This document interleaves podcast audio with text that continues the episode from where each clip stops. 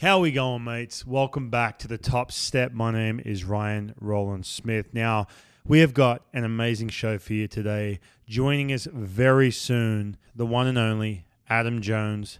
14 years with the Baltimore Orioles, five time All Star, four time Gold Glover. He's just spent two years in Japan. I cannot wait to ask him all about his time in Japan. Listen, there's so many things I want to ask Adam. I'm just going to unleash this guy. He's one of my favorites. He has a big opinion. He's honest. He's truthful. He doesn't hold back. So I'm looking forward to it. Now, he is joining us from the Maldives. We spoke on the phone. I just want to give you a heads up. The audio may be a little bit scratchy, but you can definitely hear everything. We are on Zoom just before we started this show, and it sounded okay. It wasn't crystal clear, but just bear with us a little bit because Adam, I guarantee you, will have a lot to say. Now, listen, if you're new to the show, welcome. Make sure you subscribe. You've got two big leaguers with all their favorite players joining them, having honest conversations about the game today. Plus, we have a lot of laughs. We're both from Australia. We don't take ourselves too seriously. We all need some laughs. So, hopefully, you enjoy it. If you are an avid listener, Welcome back. Make sure you go leave us a review. We'd love to get a couple reviews, whether it be on Apple, Spotify, wherever you listen to this show. Or if you want to reach out to us, go to www.thetopstep.com and just click contact and you can reach out to us. All right, I'm going to get right to it because I know Adam's about to call in very soon. Enjoy this episode as Grant Balfour and Adam Jones join me right here on the Top Step. No matter what happens, Ryan Rowland Smith has something to tell his grandkids right here. First appearance of the big leagues. Face a Hall, Hall of Famer. Famer. Especially if he strikes him out. Here comes the one-two pitch to Junior now. The breaking ball. He struck him out. Yeah, that will be a story for the rest of his life as he strikes out Ken Griffey Jr. and the inning is over. But what an inning it was as six Victor Martinez and Grant Balfour jawing and benches have cleared. My goodness. This this is Grant Balfour being Grant Balfour. Yeah. He he is, as you mentioned, Jim, he's amped up. He talks a lot. It's not personalized, but he talks a lot. In fact, he has the demeanor of a guy that wants to fight. You'll never say that I'm not killing them. Kill, kill, killing them. Killing them. Kill, kill, killing them. Killing them. Kill, how we going, Jeffy? Uh, mate, I'm doing well. How about yourself? How's your week? Yeah, good. Okay. Yeah, I got the giggles before we even started, mate. We're, we're close to Chrissy, so I'm, I'm jolly, mate. I'm all happy, ready to roll. Ah, mate, so you should be. Yeah, great time of the Santa. year. Yeah. Hey, yeah. hey, listen, oh, we're gonna get to it. We're gonna get to our guest. He is waiting in the waiting room. Actually, let, us get real here. Yeah. He's actually joining us from the Maldives, which is insane. He's not. You know who he is. We've One of my favorite. Up our waiting room, mate. We've stepped the waiting room we up yeah. to the Maldives, to the huts out in the middle of the water in the Maldives. So yeah, know. it's like it's like those reality shows when you get booted off one of those reality shows, like whether it be like The Bachelor or The Bachelorette, which big fan of, by the way. I I, yeah. I got into it, mate. Last couple of years, I got stuck in. My, Mrs. got you into it, did she? She did, mate. She did, yeah. and, and she was she was into it. And at first, I was sitting there going, "Oh, this is a load of garbage," and just trying to rip on it. And she yeah. paused it. You know, she paused and said, "Listen, if you're just going to keep ripping it and and commentating, uh, we're turning yeah. it off. I'll watch on me. I'll watch on my own." so I shut up. But I actually got yeah. into it, man. It, it, was good. I wasn't taking it seriously. But you know, when they when they boot someone off the show, they send them off to some resort. That's basically right. what we're doing. When you when you join the top step, you go to some resort, resort over in the Maldives, and that's exactly where this dude is like I said, you know who he is Adam Jones, 14 years in the big leagues, five time All Star. How many gold gloves he rack up? Four gold gloves. Whoa. Silver Insane. slugger. Throw that in there. Was in the MVP, MVP voting for a few of those years. Had an amazing career. Made close to what, 100 mil? Anyway, he's yeah. just cool 100. Yeah, cool 100, whatever. He's well, he's just spent the last two years in Japan. I can't wait to hear all about that. But even more important, dude, he's sitting there on vacation in the Maldives or Maldives, Maldives, whatever you call it. I know. I went there for my honeymoon, mate. You should have seen me. But he's there. He's waiting. So we're going to get right to it. But before we do that, while we keep him in the waiting room, all the way in the Maldives, before we do that, have to do the word of the day. All right. Yeah. Oh yeah. So this this is a special request from my favorite running store in Seattle. Big shout out, Chet. He owns uh, Super Jock and Jill. Great shop, mate. You should see it. You need a pair, you need a pair of joggers. In you go. I'm telling you right now. Oh, mate, the kids needed some. It's next to it's next to the best coffee shop in Seattle, by the way. That's and that's Revolutions Coffee. Love the place. Big shout out uh, to to the fellas over at Revolutions. Anyway, but Chet and I were chatting. He comes in. He's he's a big fan of the podcast. Big fan of yours too, by the way. He knows you're a runner. He heard your records you were setting with the Twins. But he said Oh, to yeah. me, he said when when he was competing down in Australia, when he was running, or he was visiting, or whatever he was doing, I can't remember what he was doing. But he Uh. said to me, he said the one thing they said was, and this is the word of the day, give it the flick. Cue I haven't heard that. I haven't heard that for a while. I was like, is that is that Aussie thing? I guess it is. I asked everyone else, and they're like, Yeah. yeah, I, I don't use that. Yeah, What does that mean, flick, Grant? mate. Uh, give it the flick. Just get rid of it. You know, rack it off. Just basically, just just get rid of it. Whatever it is, just give it the flick. Simple as that, mate. With you know, water off a duck's back. Don't even think twice. Just give it the flick. yeah, yeah, get get rid get of it. rid of it. But get rid of it. There you go. But I remember when I was a kid, I was in I was in high school, and you know, I'm a I'm trying to become a uh, professional athlete. You know, trying to be an absolute star. But I was 16, 17. I had a girlfriend, and uh, I, I don't want to say names, right? Not that she's listening, that's for sure. But Yeah. it, it just it got a little bit too much drama in there, you know. And I, I remember going to my dad saying, "Dad, what do I do, mate? Like." You know, like uh, I'm doing this, I'm diving into, oh, she said this about that. She doesn't like the fact I'm doing this. He's just Yeah. driving along. There's just this pause, and it's just like, mate, just give her the flick. I was like, all right. you're, you're, you're hoping to get a bit of a one-on-one with your dad, you know, console you a little bit, maybe, you know, uh, you know, so that look, son, this is probably what you should do. You know, maybe take her out and just kind of talk about it. Nah, just give her the flick. I think he had it too. you'll uh, be right. She'll be right. She'll be right. You know what else he said too? Just to add to that, he goes, "I give it a flick like this," and then soon after that, he said, "Oh, yeah, on your bike, sweetheart." On your bike. oh, Oh, mate, we so- can be so blunt, can't we? yeah, just we are. I, I got to say, mate, Aussies are one thing they're very good at is being So straight to the point, blunt, just straight into it. Yep. To the throat, mate. Straight going for the throat. Uh, Yeah, but anyway, good times, mate. You should, uh, by the way, I'll, uh, not that I was super popular in high school or anything like that. So I'm not trying to Yeah. act like uh, j- just to. I just want to make a you know full discretion here. I don't want to make out like I'm I was some stud in high school and I was just giving girls the flick. I mean, this is like a long term six month relationship. You Oh, know what I mean? Like- it was pretty full on, pretty hot and heavy, but it just got it got Yeah. too much, mate. I had too much. I had I was trying to concentrate on school, which I didn't. Trying to concentrate on baseball, but I had to give it a flick. So there you go. Took away from your focus, mate. Yeah. All right. So let's focus on what we've got this episode. We are going to get to the Aussie segment at the end, but we do have a really good chance here to talk to someone who's on vacation after a crazy couple of years playing in Japan. Amazing career. I want to talk to Grant. I want, I want to talk to Adam about a bunch of stuff. I want to ask him about MLB right now. Obviously, we're in the lockout.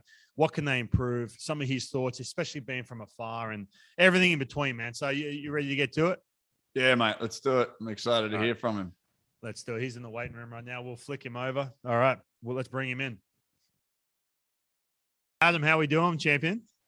Always good, baby, man. Good to good to catch up with you two guys, man. It was fun to fun to be a teammate of you and battle against you, Ryan, and fun to battle against you, Grant. It was just it was always a, it was always a, a tough battle, and you knew that that that uh, that Aussie power was gonna come out. You know, Grant, I, you didn't cuss me out. I know you was talking to the umpires or to the powers that be, but we felt like you was cussing at us. Okay, I know you wasn't, but we felt like it. Damn it, we felt like it. I know you wasn't, but damn it, we felt like it. So I, kind of got into that, and you know what? I just felt like I was cussing myself out, telling myself, "Fucking hit me, this and that." And I was. It's just the thing that helped me focus.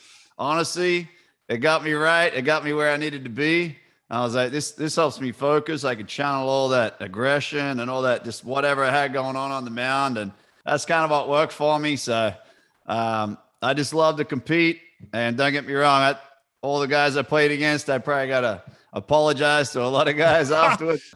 I just love competing and, and going up against you guys and challenge you guys. But it's great to be able to sit here and talk to you today and and just you know look back on it. So pretty cool.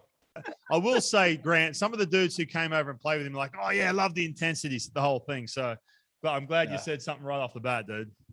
I appreciate that. Oh yeah, we were like, we just you get to say it again to him, like, dog, what the what? Like, is this guy okay? Does like, does he want to take it out back? Like, what the hell's going on? we can, we can. What, what we need to do right now? Like, we feel, I feel, I don't know why to feel. Like, what's going on right now? I try to, hey, I try to confuse you None guys a but bit. none below. love. No, it take I- forever out there on the I I- mound. I try wish- to put you guys to sleep. I, I wish we could have got you in. Uh, I think I don't know what year it was. It was it third? Oh I yeah, think 14, 14, 14 yeah i think we should, but our, Yeah. our doctors That's who uh all, our doctors also deemed that um i guess a second year for you wouldn't have been good on the contract and they also said that a, a third and fourth year for markakis and nelson cruz wouldn't have been good both of those guys made all stars in that fourth year of their contract Yeah. therefore should we always listen to doctors no so uh, yeah, it was a, it was a, it was a uh, missed opportunity there to uh, to to be able to not be cussed at. I should say. Hey, speaking of that too, Adam, I remember when Grant, when that all went down, it was crazy because you know he's coming off a good year. He went up, you know, he's doing his thing with Baltimore, and as you know, in, in the big leagues, I'm sure it's the same in Japan. These reporters, they want to be the first, like they want to be the first to get the news out there, and the news was out there. Next, next thing you know, Grant's you know supposed to be signing with you with the Orioles. And then he goes off for a physical, and then boom, just doesn't happen, right? So, so you you were basically on the inside track with a lot of that as well, even when it was going Yeah. down. Yeah, our doctors are, have just been notorious, um, and it just with the same with the owner. It's uh, they've, they've been very notorious about uh, due diligence and Mm. taking every single step, every single measure, and and sometimes and sometimes in business, you know, sometimes you can be a day late. You can take too long, and the guy gets another offer. And, and you know, I've heard stories that we were supposed to sign other guys in different years, and you know, we just took too long because we were doing our due diligence. And Yeah. you know, a- again, it's it's business. Is business always going to be fair? No. Is there always going to be casualties in business? Of course. Um, but I think in some regards, we lost out on some very, very good players because the process. And, you know, it sucked that we couldn't have, have had Grant. It sucks we couldn't have had Cruz, Markakis, and other players that I've heard that we were interested in. But, uh, you know, again, time waits for no man. And sometimes uh, the brass took, took their, took their time. And, you know, we lost, we were able, we just for, unfortunately lost out on a lot of good players because of it. Hey, hey, Adam. By, by- by the way, just just switching gears here real quick. We feel very privileged here. The fact that we've got you right now, and I'm going to say, man, I was a little nervous about you know the Wi-Fi connection because you're you're you're in the Maldives, dude. You're sitting out in, in one of those over the water cabins, whatever you call them. Right now, if you and if you're watching this, you can see, you know, the Yeah. back. You can see the, the, the little tiki hut, whatever you call. it. So, dude, we feel very honored the fact that you're out there in the Maldives with the family after a, a year Yeah. in Japan, which I want to get to. But um, what, what what are you doing in the Maldives? Is that where you live now? you just snuck off? You just hiding from the rest of the world? Or, I or I, I wish I could just live out here. It is. It's it's it's even above my pay grade for for a long for anything long term. It is it is exquisite out here though. It is. We're at the Waldorf Astoria and it's just gorgeous.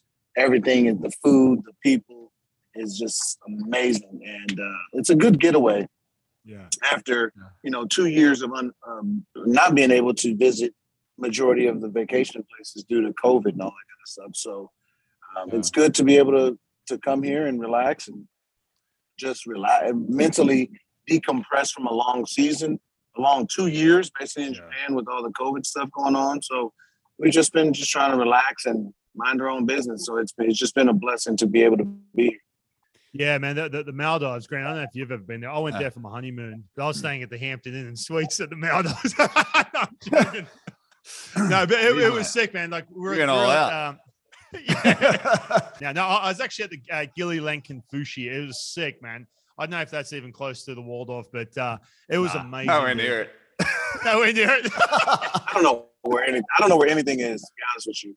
Who This. I guess the Waldorf opened up in 2019, and they opened in 2019, and then they basically out of the basically two years they've been open, they've been closed for like 18 months of it. So Oh, you know, right now they they reopened uh, I think in April or something, and they just people just been flocking flocking to come here, and it's Yeah. absolutely gorgeous. got some fresh Adam- fresh bed sheets, buddy. Fresh clean sheets. Oh, for sure, You're for good. sure. Nothing's been good. stepped on and humped Yeah. on and all that kind of stuff. Yeah.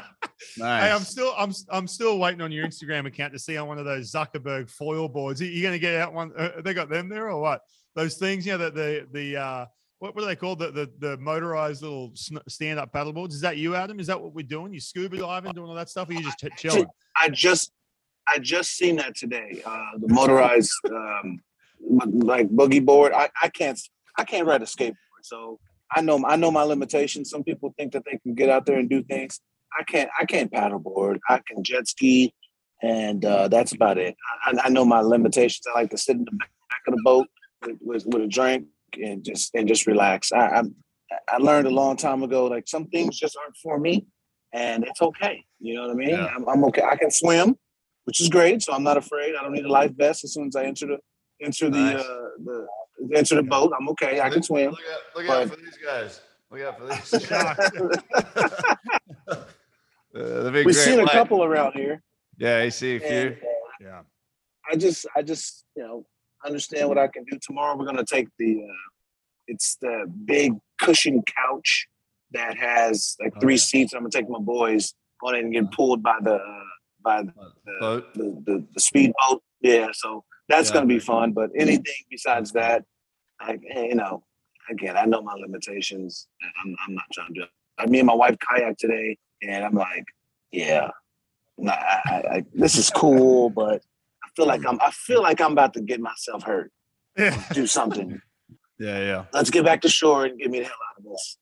yeah. Hey, Give me a mai tai. yeah, exactly. Hey, you, you talked Exactly. about Make my life simple.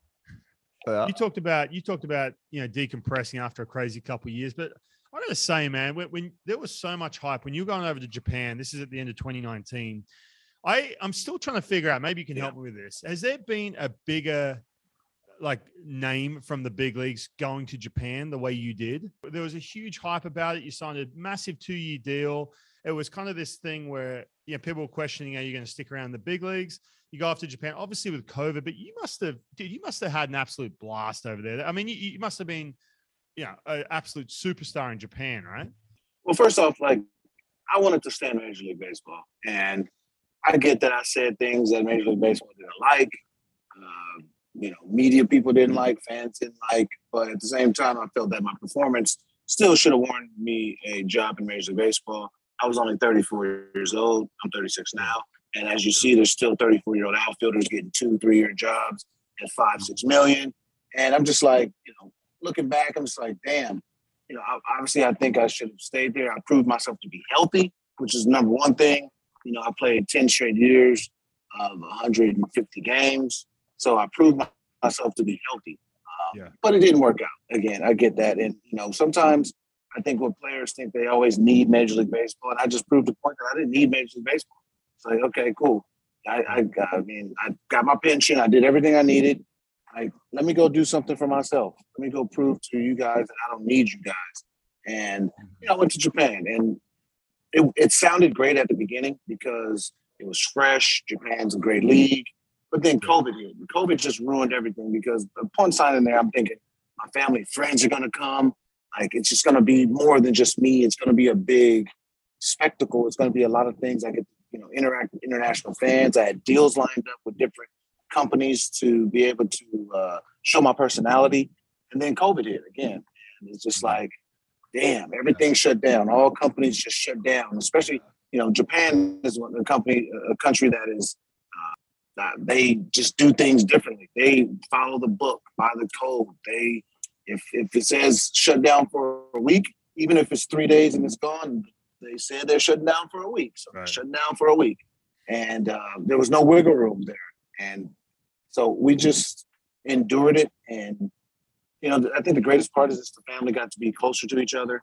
Yeah. It just was me, my wife, and my two kids. Like we just had to, you know, we just got to be closer with each other, which is great. It's a smaller country, so the travel's not too too rigorous. And um, we just, I guess, got to got to know each other a little bit more, a little bit better, and had to, uh, just em- embraced that.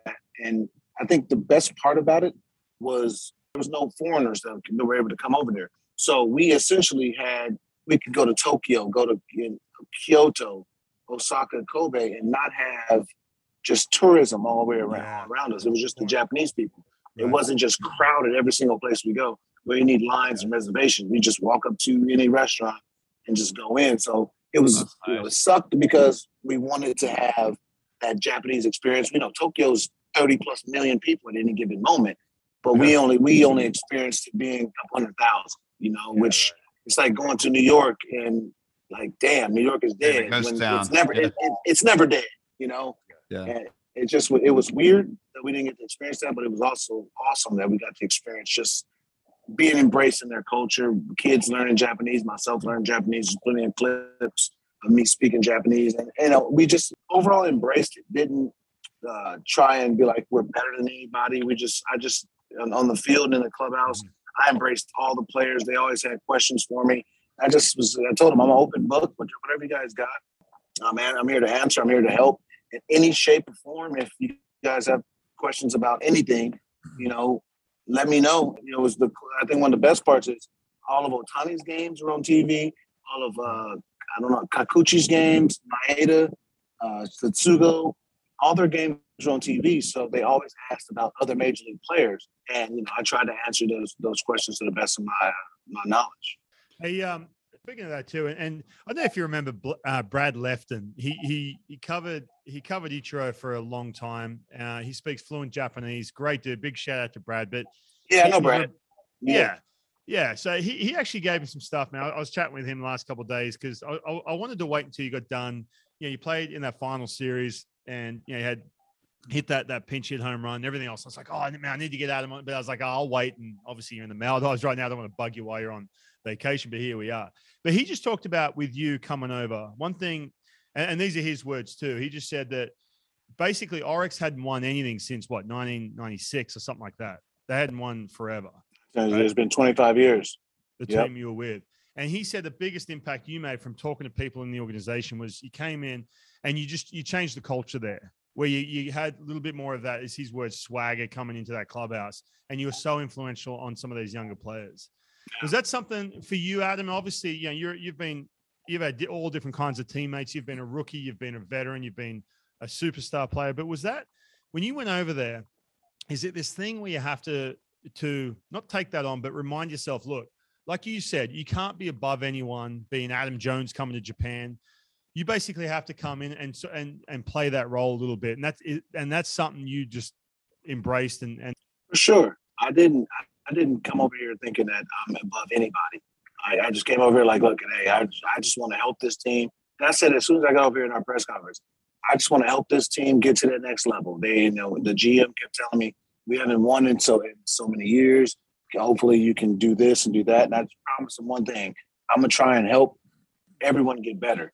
And I think I did that. I think I helped three or four guys improve their mental aspect to to, uh, to understand themselves being physically better.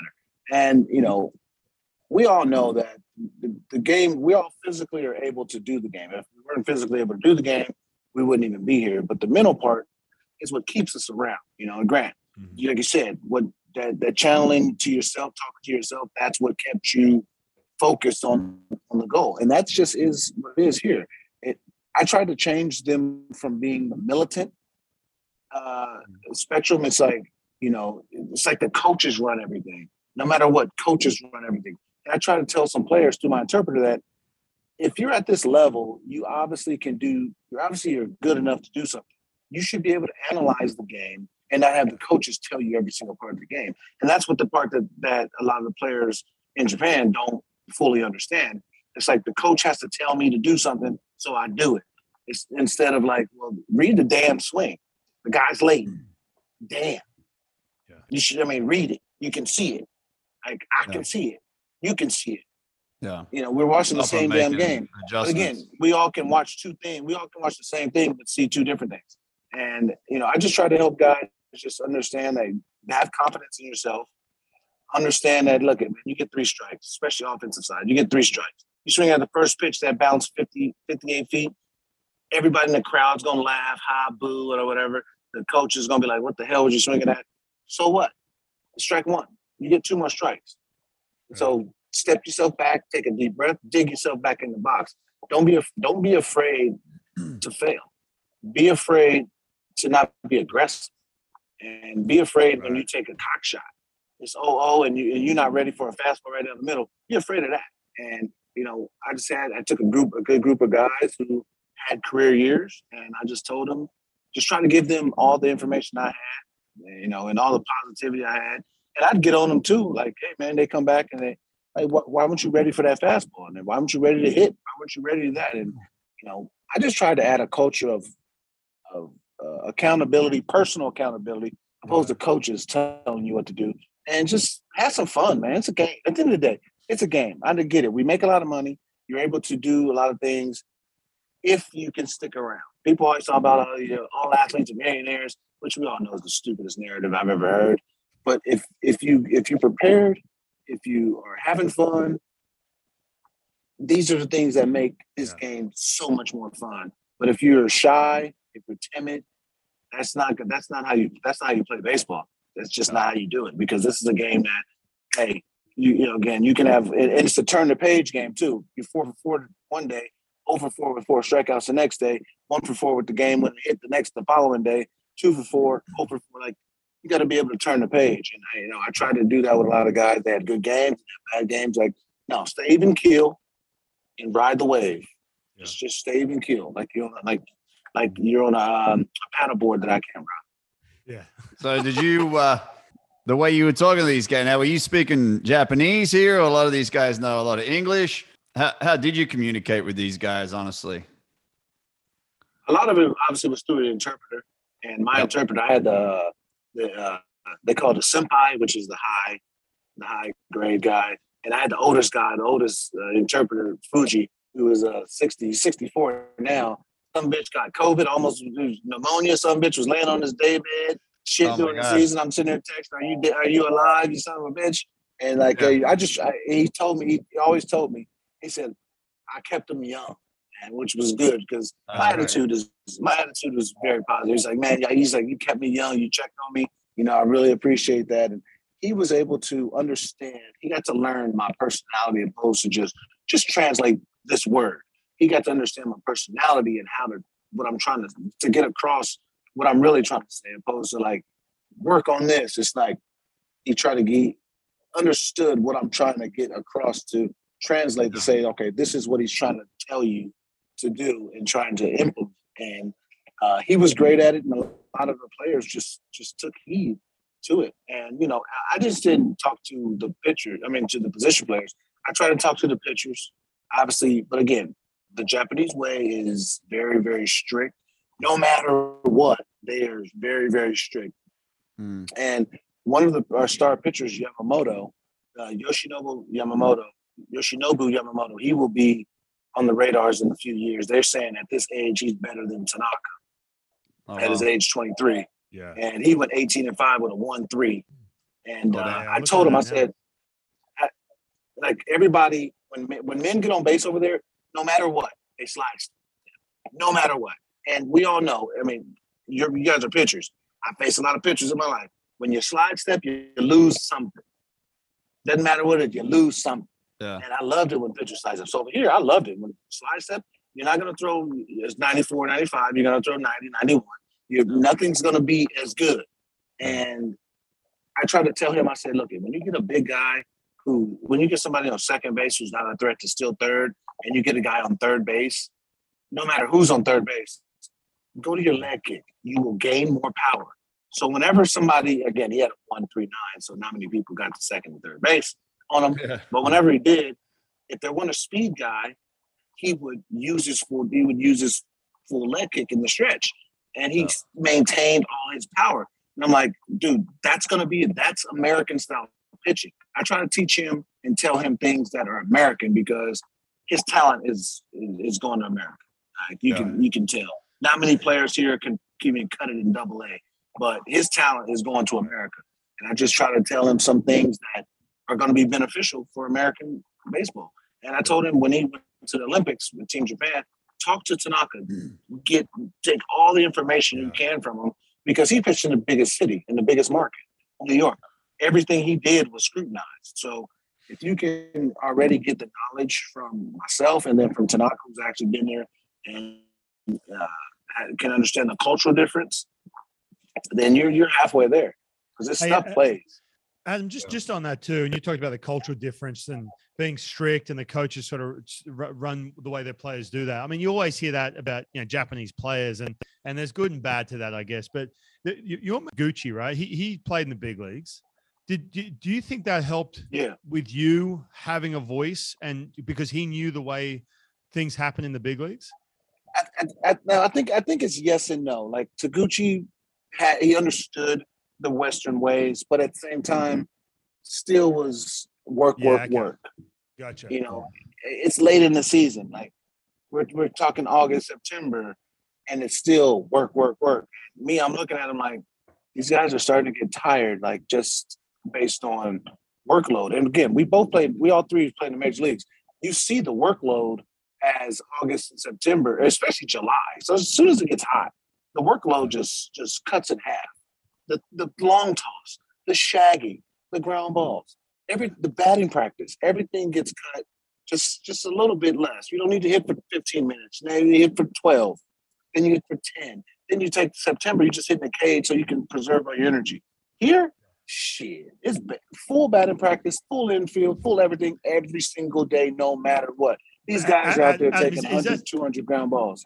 Is that something you would speak up and say, walk in the manager's office, or would you walk in there and say, "Hey, man, we need to chill out," or there's no way? No, even even a guy like you wouldn't do that. That, that that's not negotiable. Those those those things are not negotiable. But Right. I mean, for the Japanese player, for me, me and the trainer, like the strength guys, I told them when I got there, like, I'm not taking fucking infield. I know where to throw the ball. I'm not gonna take. I'm not gonna shag and then take a fucking infield. Like, just be honest with yourself. The shagging is the damn infield because I'm shagging. I'm throwing the ball to the bases. I don't need to shag and then come in infield. If you don't know where to throw the ball, you're an idiot. Okay, Yeah. why are you at this level? Yeah, if you want me to um, throw balls in September, Exactly. shagging. No, no, I'm not doing it. I'm not doing it. But their their players are militant. Like they, and Yeah. they're exhausted too. But they won't never say nothing. And you know, you can tell again. Most of their players, again, they think that they, you know, more work is better. But again, most of their players wouldn't play in Double A, Triple A in America, so they got to do more.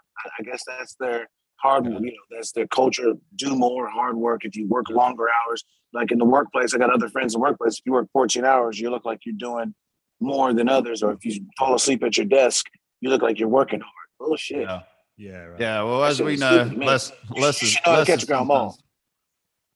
Yeah, as we know, less is more, and you and you understand. You know, when you show up to the field every day, different months, you got different routines, and they and they fluctuate as the year goes along. Like like you said, you know, you you come in, you, you need to spend more time doing this or that, but less time here, less time there. You you're just trying to stay healthy, stay out on that field, and, and do what you got to do. But it sounds like yeah, those guys have just been just being drilled with work, work, work, work, work. So uh, definitely a different culture over there. It's the culture, yeah. And the culture's Yeah. pushing. I want to know the uh, batting practice. I remember going over there and, and uh, starting the year. We played Seattle. Um, was Ichiro was there, and we was with Oakland. So we had the season opener. I got to experience a little bit of the Japanese culture over there, and uh, I saw that double barrel. I saw those two cages go up. I'm like, what the hell's going on here? And uh, and there it was, just rapid fire left and right. And I was kind of curious how you uh, adjusted to that.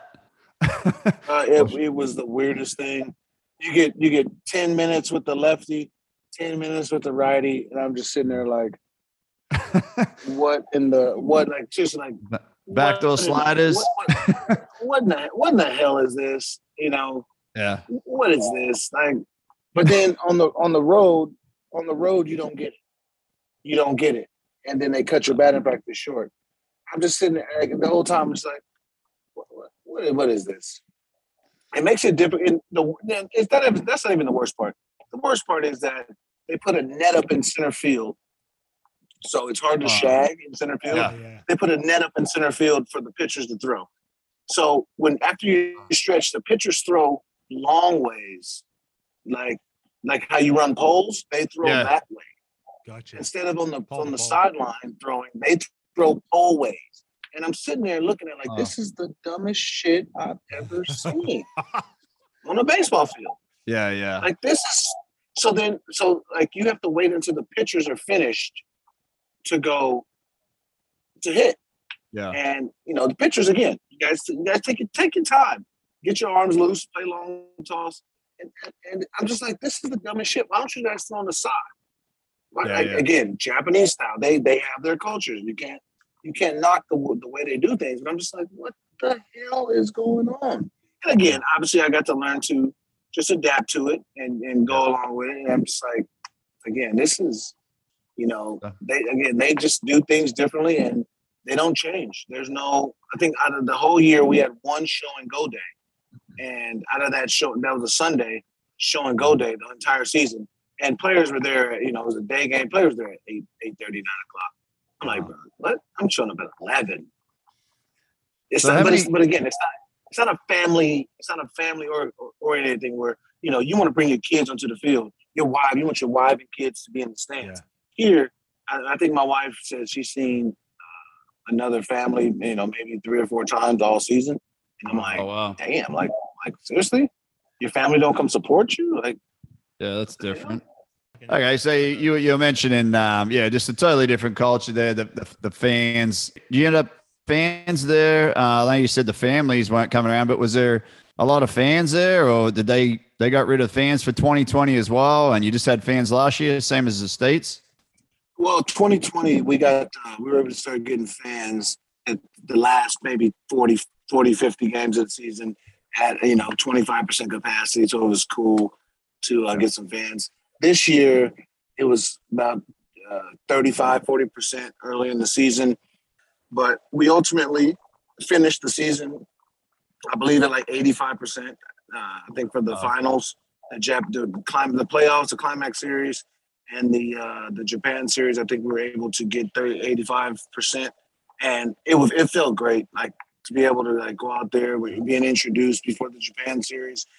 Honestly, it was it was it was great. It was terrific because you know we didn't we didn't have that. I, that was and again that was another thing that I was mm-hmm. banking on because I've always known you know playing against Japan in the WBC, I've always known their fans to be very vocal, very exciting, and you know watching the games and watching them through friends that have played here. They said these fans are rowdy and they're awesome. And then again, getting here and then just shut down. It kind of just you know again it threw it threw a loop into just the passion of, of baseball that we that we you know go out there and want to play with. And again, it, I know the MLB MLB definitely was tough because all those guys are used to always having fans. And it definitely was tough here because everybody is just I think it was just COVID just sucked for everybody. And no matter the profession you did, I think it just sucked for everybody unless you're in the business of just making money off, you know, again like Zooms and all this other stuff. Yeah. It, it worked perfectly for you, but and for the entertainment business, for uh, travel business, airlines, I think it just it just sucked. Hey, um, and I just want to go back real quick. At the end of 2019, you finished up with the D backs. You had a good year too, and you signed late. You know, I think you signed in March, right? That that one year deal, Yep. yeah, with the D backs. So after that year, before you went to Japan, so you were talking to teams. How did all this come about to go to Japan? Because I mean, you know, shit, you're 34 friggin' years old. You've had a stellar career. You're in that veteran, you know, type. You're that veteran type presence. So, what was going on in that off season? Get get you to where you were in Japan. Well, um, at the there was the GM meetings and then the winter meetings, and I asked my agent just to you know, obviously we were coming off of a nice contract in Baltimore, and then I signed late, had a good year in, in 18 in Baltimore, and then um, you know, had I think I had a solid year, not a great year, but a solid year in, in 19. I just told my agent like, look, if I if it took me to sign in March 13th of 2019, um, what would this year look like? You know, what would it would it look like? I just have to go into the mid season to sign or something like that. And I just asked him to go talk to all the talk to all the GMs and just say, just like, just give an honest truth. Like, as of now, would anybody have any appetite? And we got it back basically the same answers from everybody is, you know, hey, just wait it out and we'll see. And, you know, me wanting to play, it's either, you know, that wait it out could, could be, I don't have a job. And as you've seen over the last five, six years, a lot of guys have been frozen out. A lot of older guys have been weeded out. And, you know, I didn't want to be that guy again. It sucked ass signing March 13th when I was like, I'm in shape, I'm healthy, I have a lot to offer uh, these teams. I'm 34 years old. I just proved I can play 150 games.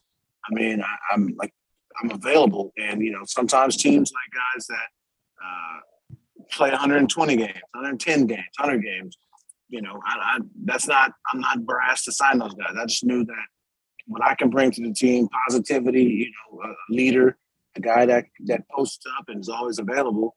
Uh, you, there was never a question about my availability, availability in my entire career. And, uh, you know, again, maybe things I've said about MLB or to MLB probably rub people the wrong way, but that's not my problem. Um, and, you know, I just asked my agent again, what's, you know, I was harping on him. What's this, what's this, uh, what's, what's the case going on with everybody? And, you know, again, the consensus was, you know, just wait it out. And then Japan called and said, well, we have one year, three off, three offer. And I'm like, oh, that sounds, that sounds cool. Japan, that's cool to get some interest. And I just again for the next week just keep kept harping on my agent, and he said Japan came back at two seven, and I said, well, shit. You talking about? I mean, two year guarantee. It's a guarantee. Yeah. Yeah. Like, and still in my mind, like I know I can get a job here. I know I can get a job in MLB. And then, then we worked out a deal. It was two eight, and I'm like, shit. hey, it looks like it looks. And then I just just start talking to myself, and trust me, it wasn't easy because you know I still had I still had an ego. I still had the just the mindset that like I'm a major league player. I've been here for 13 years. Now you're going to tell me that I can't do this anymore because Oh. of what I said away from here. And there's mm-hmm. I still can I still have proven that I can play and healthy, which again, health is not the most important thing in baseball anymore or for signing. And you know, I just I just said, you know what, fuck it. I, I'm gonna do whatever I want to do. I don't need y'all. I'm, I'm gonna do whatever I want to do. I don't need your employment. I got my pension. I made some money. I let me just go do whatever I want to do. And uh, Yeah. it was a great decision to be honest with yourself. I think I just would. I probably wouldn't have gotten a job. And although I know I could have played, I probably wouldn't have got a job. And you know, probably would have been you know sad, depressed, and drinking myself or doing whatever that you know. When you when you're forced out the game, it sucks. When you can Yeah. leave on your own, you're able to plan out your life. You're, there's a lot of guys that have just been forced out the game in the last four or five years that it's like should have jobs. And I get it. You want to you want to go with the young guy. I respect it. I was a young guy that pushed out some of the older guys. I mm-hmm. get that. At the same time, you need the older guys to teach these young guys how to be professionals. You have a lot of guys, these young guys that don't know how to be a fucking professional. They just think that, oh well, I'm in the major leagues. I, I'm gonna go. I'm wearing Louis Vuitton t-shirts and stupid shit like this. That's not. That's, that's not how you be a professional. It's it's a Yeah. complete. It's a lifestyle. It's a. It, I mean, it's an honor, and you know, you see it. Some of these guys don't really respect that yet, and you know, you need those older guys. Like I, like from Seattle, I had Moyer, I had uh, Carl Everett, Matt Lawton. There was Carlos Guillen there in spring training. We still had McLemore, Dan Wilson. Uh, I was Ichiro was there. Raul Ibanez was one of the greatest human beings on planet- on planet Earth. Like Yeah. you, you don't have those guys anymore. You just don't. You don't have Yeah. the 36, 37 year old guys that teach these young guys to how to be a professional, how to approach this life because this lifestyle, it's great. It's unbelievable. But also there's so many different pressures that come with it that these young guys, they just allude to it, especially with the social media era. You know, you got this guy telling you the greatest guy, and then the next day telling you you suck because you're 0 for 4 and didn't get a hit for his fantasy team. Right. And it's like, you know, there's so many intricacies that you need these older guys that can help alleviate some of these stresses for the younger guys. And, you know, I guess I just wasn't one of the guys that uh, that fit that build. But there's other guys that fit that build of, you know, veteran presence and all that kind of shit. And I guess I just wasn't one of the guys that fit that, which uh, highly respected guy, but again, Well, it's business. I got no You definitely, you definitely uh, have the credentials here. I mean, hey, you've only got to look at your numbers, and then uh, you can tell we're sitting here talking for about an hour now, and obviously, you know the game in and out. You've experienced so much, so I I can't see why there's not one of the GMs out of thirty out there that would think, hey, Adam Jones is going to be a good mentor for me this year. Where where does it where does it lie now? You say you still want to keep playing? Would you want to pursue the career in Japan, or you know, coming back to the states is something that if the opportunity arises, you would definitely take it. Well, I, mean, I would love to continue playing. Uh, my kids are seven and five, and they're starting to really get interested in baseball and interested in me playing. They were really um, interested in the team this year because we were winning and all that kind of thing. That you know, they were focused on watching our games every night. It's kind of 50 50. If the team, if the team is interested, cool. If they're not, I don't give a shit. Yeah, It- it's it's kind of it's kind of not. You know, I, I'm gonna keep make, keep myself in shape, keep myself ready um, to go. But if if if I don't have a job or something like that, then you know, no interest, then I'm not I'm not gonna stress over it. You know, You seem like a guy with a lot of passion, and you you need someone. Yeah. You want you want to have someone that wants you, no matter who signs you. If they have that presence, 100%. no matter who it is, and they want you, you you're the guy that's going to go out there. You're going to give them hundred percent. You're going to give them everything you got, because that's just the guy you are. You can tell you you play with the passion. You love this game, but at the same time, if they're not feeling that, if there's not, if you're not getting that offer, you don't want to just go out there to go out there because that's not you. That's not how you're going to perform. You you got to feel wanted. You know, I think No. that's a big part of it. hundred percent. And I'm not. And again, I'm not gonna. I'm not stressed out over over it anymore. I was stressed out. You know, going after going into 19 off season, Yeah. going to the early parts of 20 season, I was stressed out. Like, man, you know, what do I need to do to pr- to prove uh, to prove these teams that I'm ready? And you know, there was always a consensus of what a great guy he is. He's a nice guy, but if he's a great guy, then why don't you want to sign him? Why don't why would why, if he's such why did you want to sign him?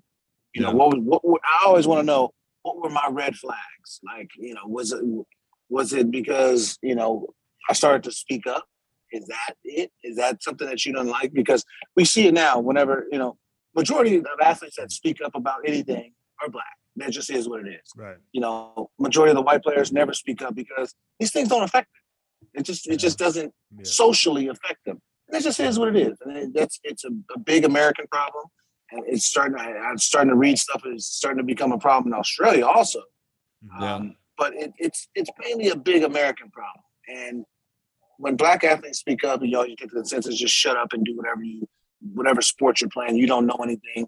But I can tell, and we can tell, we can talk about it that we probably purchased our our first homes in our 20s. Yeah. How many Americans?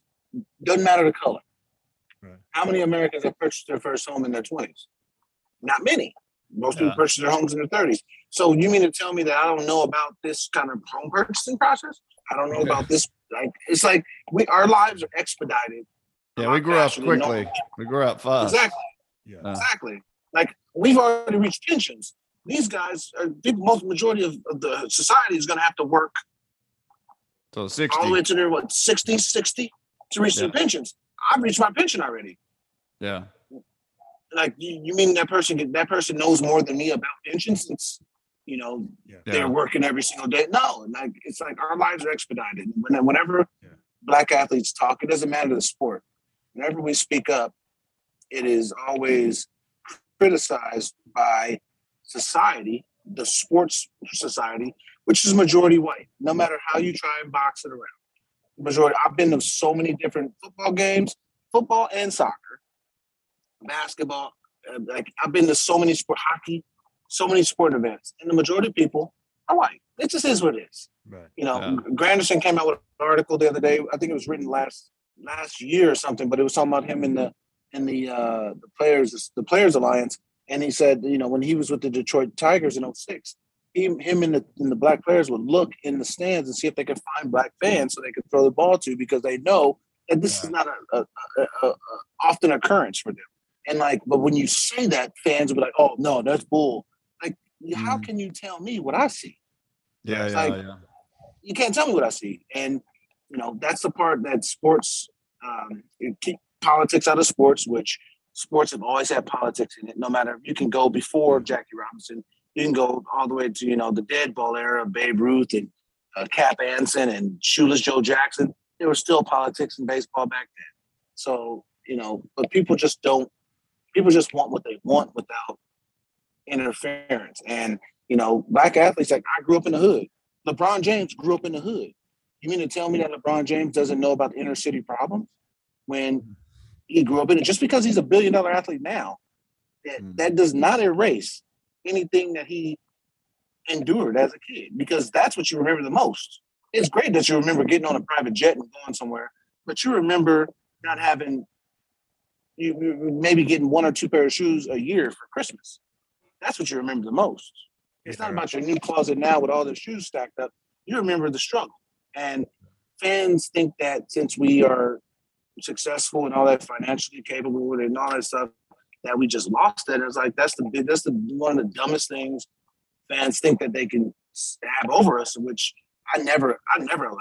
I always call it out and call the bullshit on it because I know the truth about it. Is that something you're obviously passionate about with kids? You know, black athletes getting involved in baseball as opposed to other sports. How do you get because it has been it has diminished, right? You just don't see the same amount. Even back, you know, Right. 2001, I came over rookie Sure. ball, and you had these friggin' studs like. And, and a lot of them, a lot, a lot of black players who I play with, man, they were absolute studs, but it started to dim- diminish. Like six. Right. It, what what what do you have to do, in your opinion, to get them back into the game, whether it be interested or whatever whatever it is, to, to get that again? Because they are so like they're such good athletes, obviously, and baseball needs it. I've been asked this question. I think it's one of the hardest things to ever answer. Um, I think my answer is it's something that I seen in high school. I knew a lot of really good athletes that could play baseball, but would rather because ba- baseball in America is the same time as track. And my high school, the popular sport was at that time when baseball was going on to spring. The popular sport was track because all the football players and all the girls ran track. And if you had any, if you were fast or do anything, you ran track. You Yeah. didn't, you didn't come and go play baseball because our baseball. The crazy part is, all my four years, the baseball team was good. Yeah. And I'm sitting there like, why wouldn't you want to come play? Our team is good, but it wasn't popular. Only people that came to the games was girlfriends and the parents. That was it. It wasn't like the football games where everybody comes to the game, the basketball game, everybody comes. It wasn't popular. And I've told mm-hmm. so many of my friends that, you know, later on in life, they're like, oh man, I should have stuck with basketball. I was looking at them like, you a stupid shit. Stop telling me you should have stuck with, with, with should stuck with baseball. Stop telling me that. You knew you should, but you wanted to be popular. You wanted to be around the girls. And Yeah. if you watch ESPN, ESPN2, TNT, you know, anything you watch, if it's not MLB Network, it's there's no baseball. Yeah. Right. And Yeah. you know, you watch, you can watch First Take tomorrow. You can watch Get Up. You can watch all these shows that they have. They they even in the middle of the baseball season, All Star break, when nothing else is going on, Mhm. they're still talking about football. They're still talking Yeah. about basketball. Yeah. They, these are the sports that just take over our news waves. And I get it. Football is a $40 billion business. Basketball, I don't know the, the numbers on it, but it's a huge business. But they take over all the airwaves. And baseball just gets the blip note. Okay, Otani did this. That's it. That's it. Pretty much. That's pretty much it. The last it has been 2021. It's been Otani or nothing. No one cares. Trout's been hurt. So it's about Otani. No one cares. And then and then you get the, the September playoff race. That's all you get. And then you get a little bit about the World Series. You know, baseball tonight comes back and just thinks that they're but if you're not watching MLB Network, you're not Right. getting any baseball information. So that's why I think the players alliance was so great because they were out on social media. They were out on these, they had, I mean, follow these different hashtags to where you can get the information. But I, it's just, it's, it's about being on TV. And, you know, Yeah. I cut my TV on any day and you turn on the SportsCenter and it's the Lakers. It's the name. It's just basketball or football. You see the Brady, Rodgers, Mahomes, LeBron, uh, KD, Kyrie, Yeah. uh, it's it's Yeah. it- you know Steph Curry. It's like these are the guys that they just just just talk about so so much, and you know best you don't hear Juan Soto. You don't hear his name. It's, it's just how it's just the media. It's the media. I, I- I guess I mean whatever the clicks that they get, they generate. That is what they go on. And baseball, just I, I I mean I just can speak on what I think that it just does not generate as much interest to the American public for some odd reason, which it should because people love baseball. Yeah. speak sorry, just that. on that too. You, you make, make a great point, man. When I, in the nineties, you know, Ken Griffey Jr. I was growing up in Australia. If you even Yeah. if you didn't play baseball, he transpired past kids who are interested in baseball, man. And this is pre-internet. You know, not trying to age myself here, but it was, dude. I knew who he was. I knew what he looked like. I knew the, the backwards hat, everything he did. And even friends I had at school who had, knew Mhm. nothing about baseball knew exactly who the dude was. And I think even whether it be you know the athletes, doesn't matter what color, baseball doesn't have that iconic LeBron James or that that you know Yeah. wha- whatever sport. They just don't mean, seem to have that at all. I, I feel like they have the guy in Mookie Betts. They just don't promote him well enough. They they At they all. need they need to do a uh. better job of promoting their players. I remember being in the game, obviously when I was in the game, it wasn't that long ago, and they're always talking about we need to promote these guys. Trout, we need to get them out there. They started doing Subway um, advertising and, and things like that. You know, with CC Sabathia and and like you said, Mike Trout. But Mookie Betts, the superstar that he is, he should be all over the place, just like LeBron James, just like you know any other guys in football. I mean, they need to get him out there and reach more and more kids. I know they have boys and girls club, things like that, but there just has to be more. He's just got to be. gotta be on He's got to be everywhere. stage. He's got to be everywhere. He's got to be on billboards. He's got to be all over the place. And I just feel like they need to do a better job of that. They do a great job, but they've kind of lost it in other areas. Yeah, marketing their And, players. and I said this a long time ago. Mookie, Mookie is one guy that should have been the face of the, the face of the league. Again, Trout is the best player in the league. We all can agree to that. He's phenomenal. The guy is just, I mean, shit. When he came up to the plate, I wanted to go and sit in the stands and order myself a beer and some nachos, my damn self, and watch it. Okay, I didn't want to. I didn't even Yeah. want to sit in center field. But he doesn't want that. He wants to go Yeah. and hunt and go kill a deer and or some foxes or some ducks, whatever he wants to do. That's what he wants to do. That he that's his life. That's his person, but it's also his personality. He's not the he's not the outspoken guy. He's the hey man. I'm from I'm from a small town here. I just want to go. I'm good at baseball. I just want to go kill something. And I mean, that's what we all play. We all play with guys like that. Play with Yeah. Markakis. Mark Oh, Akins, yeah. one of the one of the best guys, sweetest guys ever been around. He just wants to go shoot something. Like baseball Yeah, is awesome. It's great. After the game, during the game, I just want to go shoot something. Something. I seen a bear cross my camera and a deer followed them. I, I want to go shoot these some bitches, you know. But then Yeah, you got guys like Betts, Soto, yeah. Tatis. I mean, I think they're doing. They're starting to do a better job with They're Tatis. starting But to, yeah. Tatis Jr. has taken his has taken his level to the national stage to where now MLB is like, oh, oh shit, he's he's he's going on the national stage, but he's not with us. Like, let me start to to, to dig into and, and get his his notoriety. But you should already be jumping on this stuff.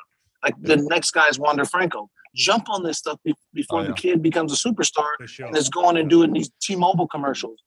These are national uh, things.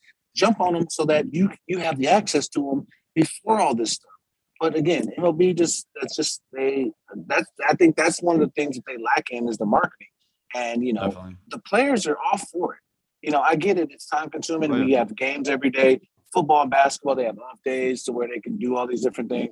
But th- these are just excuses they try to make for us because baseball players, they all want to, they all want to do it. If, if you Mhm. give them I mean, yeah. some, if, I mean, if you pay for it, and obviously ain't a damn thing free. But MLB, us, be honest, we're talking about billionaires. I mean, yeah. It's like, do it. You know what I mean? Like, you play with Longo. Longo is one of the guys who should have been all over national commercials. Uh, you know, eh, like Machado. Machado should have been all over, should be all over na- national commercials. You got a lot of guys that should be like bigger Yeah. things, but you you see, you know, with State Farm, you see Chris Paul, Aaron Rodgers, Mahomes, Mahomes, uh, Chris Paul's kids, like, but you but you can't get a baseball player to do that. You can't get not one. There's not one baseball player with star power to, to be able to to be able to be in, in in that thing. You there's not one. Yeah. It just I, I've always tackled that. Like you should you should market these guys because they're so marketable, and especially when you have the Latin community, especially being on the East Coast with New Yeah. York, eh, with New York's market, especially in the LA and San Diego's market of the his, Sure. you got the Hispanics, Texas's market with the His- with the Hispanics. Like when you go to games down there, you there's there's Spanish being spoken, and like it or not, a lot of people speak Spanish in America, and a lot of people Yeah. speak Spanish, play baseball. These are markets that you can you can go to because games are televised in Venezuela, Mexico, Dominican, Colombia, Panama. Games are televised down there. If you get some of the Latin guys involved, you can also broaden the game. You can. It, it, it doesn't just take, you know, a player going down there to do a camp or do something down there to bring awareness to the game. It should be. It's on TV, like in Japan. Everybody watches Otani's games. I mean, like it's like locked in. When Kikuchi's pitching, okay, cool. When Maeda's pitching, it's cool. People locked in. But when Otani's playing, Yeah. my whole our clubhouse is just like focused, locked in, and hmm. it's like it's great to see because that means that he's such an inspiration to this entire country and play and like it just makes players want to play baseball. Like you see Ichiro, forty eight year old ass going out and hitting batting practice yeah. uh, the other the other day out there, and exactly. But he was hitting Yeah, batting practice out here in Japan, Right. and like, like, I that's that's what inspires these these these dudes. And again, I get it. America is, is basketball, football, baseball, but it's obviously football, basketball first. I get that, but baseball is our national pastime. Baseball is our longest sport. That's what you know. We should we should get back to that. But you make a you, you make a great point, man. you, you make it you make a great point, man. Jumping on these guys early. I mean, you see that in different sports. I mean, even you know, obviously LeBron was just going to be an absolute superstar, but you can identify who's going to be the dude and jumping on them early and then start to bring them up. Wander Franco is, is a great example. Hey, I want to go back, and I don't want to take too much of your time. I know you're sitting there overlooking the ocean. I don't want to be stuck here talking about yeah, baseball, whatever else. But right now MLB is in a lockout, right? And you've obviously been in Japan the last two years, so you're kind of mm-hmm. looking at it from afar. But I, I know I didn't have to ask you this. You're still, you know, involved with knowing what's going on and everything else like that. What, Sure. What, what do you feel like? A couple things, not just with the lockout, but what is MLB? We've just talked about some of the marketing stuff. But what, what what needs fixing? Do you think in the game? You hear about all these rules, bigger bases, robo arms, all this kind of stuff. But in your opinion, what do you think baseball needs, Es- es- especially being in a different culture, doing it in Japan? baseball and just like all other sports, it's human error has always been a part of officiating. Yeah. Yeah. Instant replay has been implemented into all sports now to get the call right. Hopefully. Um, I just think that it's the out to me, it's in today's game, you have so much outside noise when it comes to the analytical departments, when it comes to just fans that, and I get it, the social media era and, and data. Data's always been a part of the game, but we're in an era of uh, a data-driven Yeah. society. Everything is just data, data, data, which means that you know if you put X right here, Y and Z should be taken care of, which we all know. Again, if you read the damn swing, if you're able to read the play, you would know. You know, even if even if a guy's throwing 96, 97, he might turn that shit around. He might be late. He might turn that shit around. What if the guy throws a slider and you're over here and then he hits over here? Like these are things. It's like I think I think it needs to get back to um, it needs to get back to former players in the in the in the analytical world. I think they need to there needs to be that bridge. Some teams are so 100%. analytically analytically driven that they forget that the game is still being played by humans opposed to a damn computer. Yeah. And Hundred percent. people always say that you know these old school guys are they don't like analytics. That's such bullshit. Yeah. These guys love data, but again, they also watch the damn swing. If you mm-hmm. ain't played baseball, you can't tell me this guy's swing is this way. I read people's tweets. Oh, his swing is this. Or quarterbacks that don't. How the fuck do you know? You ever seen a quarterback? A quarterback is six five, six six. You ever seen a guy he tries to throw over? He's six eight. Yeah. Right. Oh, the guy was wide open right there. Yeah, because your camera angle is fucking 50, 25 Yeah. the whole field. It's easy to see the shit when you're on TV. That shit's easy. Now be behind the quarterback. Like for, for a guy like Drew Brees to, to be successful, he has. That's the one that he has to be one of the greatest quarterbacks ever because he's six foot and was watching and was shit, seeing shit that nobody else seen. Yeah. Yeah. Hey, I- I- Because ju- just Peyton a- Manning, John Elway, all them dudes, Tom Brady, they all see because they're six five, six six. They all see that shit. So I just think it needs to get back to human element mixed with some analytics. Oh, I, I, I can't agree. Middle ground, just like the collective bargaining agreement. But Adam, you you alluded to it earlier a little bit when you talked about you're 34 years old, and some of these teams, you know, regardless of their opinion on you or, or anything off the field related, but on the field, you've got these teams that are ran by people who've never never played the game, and there does have to be that that that merging of guys who've played the game and guys who can you know read a data sheet and everything else. Because I still feel like, and, and you, you alluded to it, you're 33, 34 years old.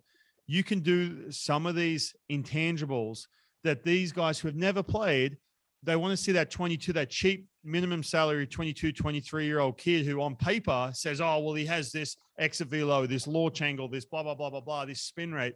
Yeah, but I'm seeing the same shit I see with pitching. Guys just cannot compete pitching wise. And then you watch them in their bullpen sessions and they're sitting there checking the iPad after every single pitch. It's like, dude, no, no, no, get back to actually pitching.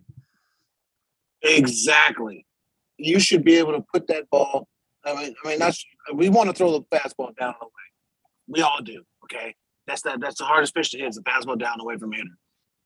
It's just not how it works. And you know now with this TrackMan, and you got all these different. Everybody, so many hitting coaches, pitching coaches. Every time you throw a pitch, I need to see the extension. I need to see the follow through. Can I see the the spin rate? Look, I want to tell you the spin rate. You can throw the best pitch in the world, and that shit gets hit 450 feet. How was that damn spin rate? Does it matter?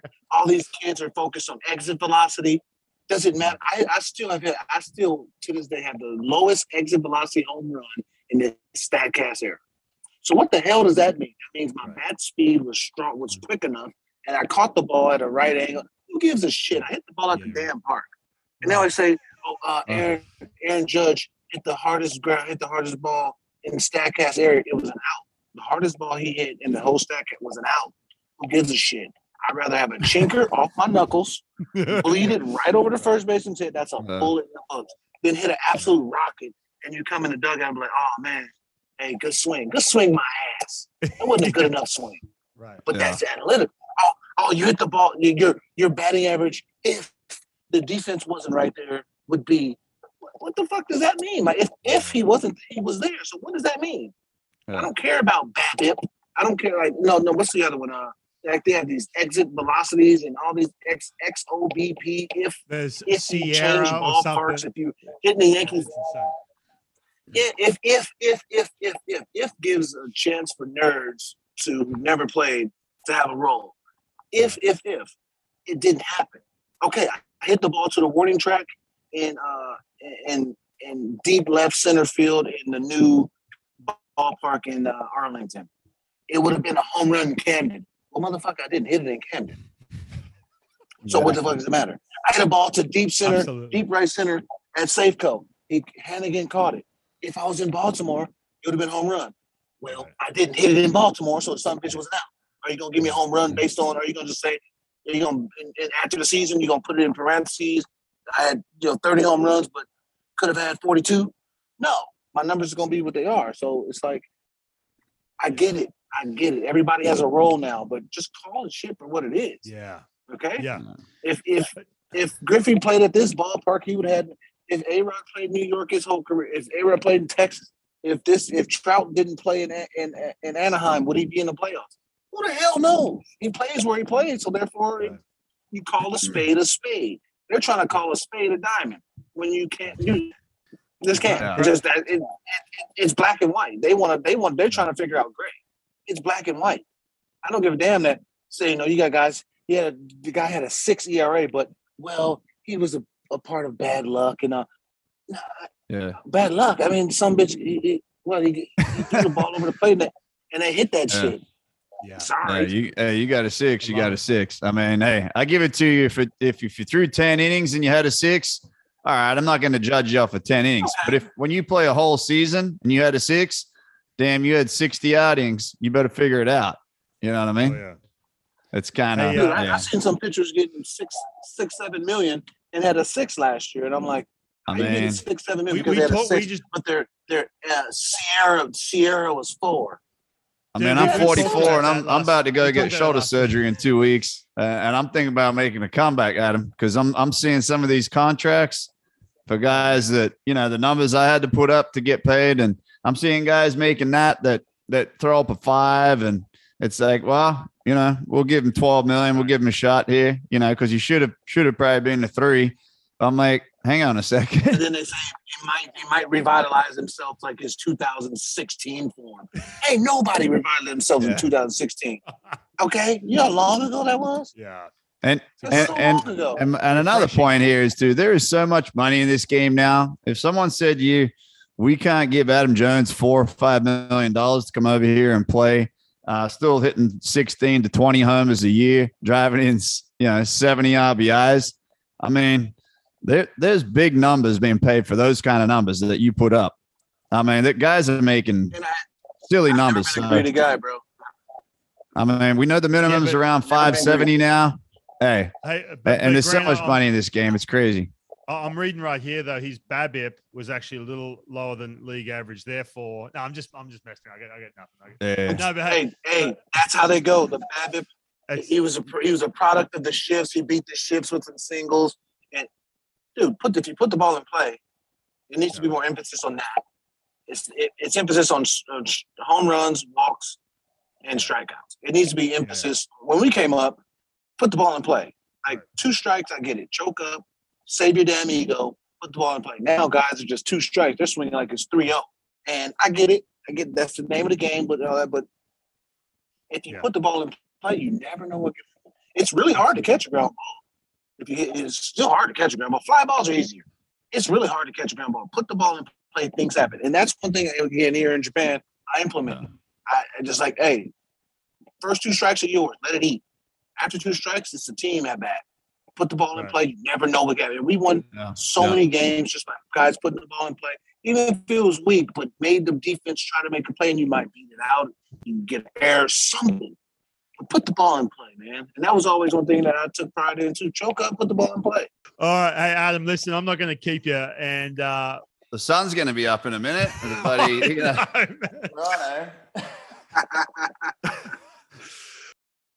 I don't want to keep you. I just I want to do this quick 10 questions rapid fire. It's just whatever is at the top of your head. I'm going to ask you 10 questions and then uh, then I'll let you go, my man. I, I appreciate that. It's been a fun chat with you. It's been good. yeah, mate. Thanks, mate. Good on you. Appreciate it. Thanks for appreciate all the battles and keep me on top of my uh, feet during the playing days.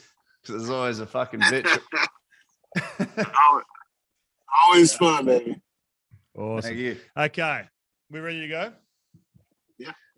All right. Okay. What's the most memorable, biggest highlight of your entire career? Winning the 2014 AL East. Okay. Who'd you look up to as a kid? Tony Gwynn. Tony Gwynn.